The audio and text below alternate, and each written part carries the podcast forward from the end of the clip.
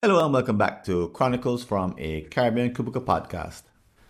My name is Francis Wade, and here's the article I wrote for the Jamaica Gleaner. It's entitled Having a Foot in Both the Future and the Present. As a manager, you may find it hard to engage in fruitful discussions about the future.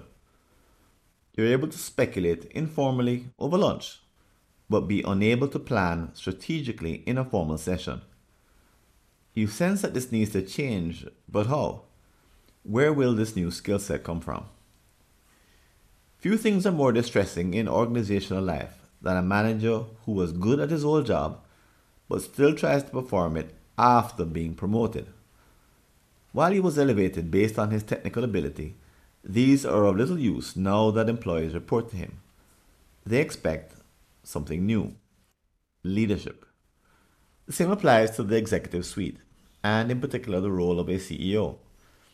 More specifically, newly minted executives often don't think strategically. The truth is, they gain their reputations based on reaching short term results and fighting fires. While every company leads middle level managers who can demonstrate these skills, as leaders, they are entrusted with something different the company's future. If they're lucky, mentors take them under their wings and deliberately stretch their capabilities with well designed assignments and training. But this is rare. In general, a new executive's lack of strategic planning skills isn't revealed until their situation desperately needs them. By then, it's too late.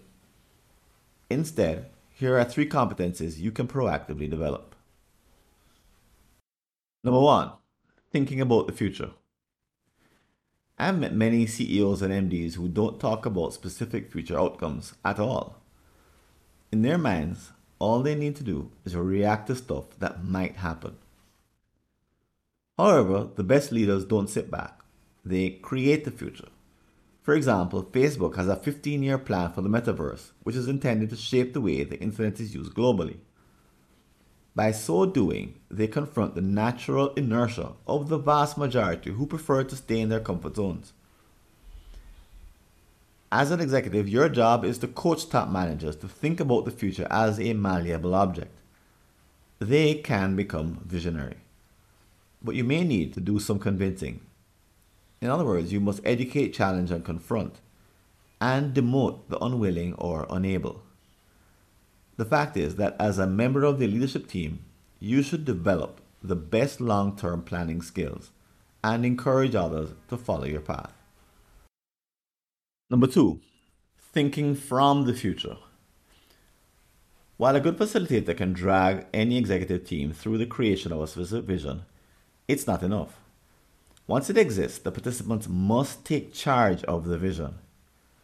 Inhabiting it means thinking from the future while they implement it in the present. Some reduce this to a matter of project management, but it actually requires far more. Great leaders carry out specific practices to help people think from the future. Examples include regular strategy updates using current information. They also have a knack for bringing up the vision in everyday conversation. Each time they create the specific future as the context behind every decision. By recalling its importance to stakeholders, they bring the future closer, one step at a time.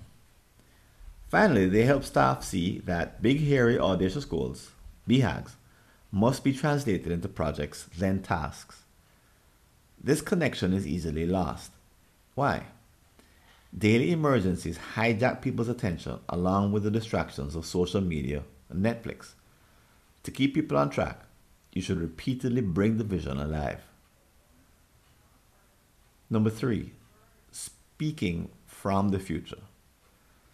Unfortunately, very few executives know how to inspire others on demand. Call it a recurring failure of organizational life. The few who are inspiring often leave to start their own companies. Those who remain learn to survive the corporate grind by keeping out of trouble rather than leading. If this fits your story, you may be annoyed. Now that you've been promoted, you're asked to inspire staff. But where would you have learned to do so? If the workplace doesn't offer them, seek out other opportunities. Volunteer in your service organization, church, or alumni association. Allow the discomfort of vision filled speaking to become the norm. Experience the thrill of filling others with the hope of accomplishing remarkable things by working together. In these challenging times, with a pandemic, recession, and war ever present, the natural human tendency is to withdraw and see performance fall.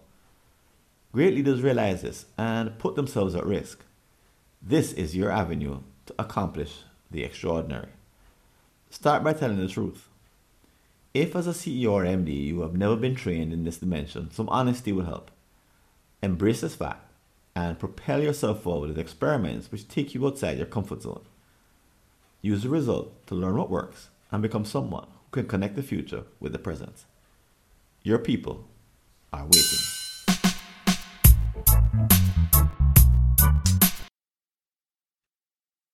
Thanks for listening. Do you have an unsolved problem in your Caribbean company related to strategy, productivity, engagement, or business process improvement? Just visit a searchable listing of all my prior articles and you may be able to help yourself to a fresh line of thinking.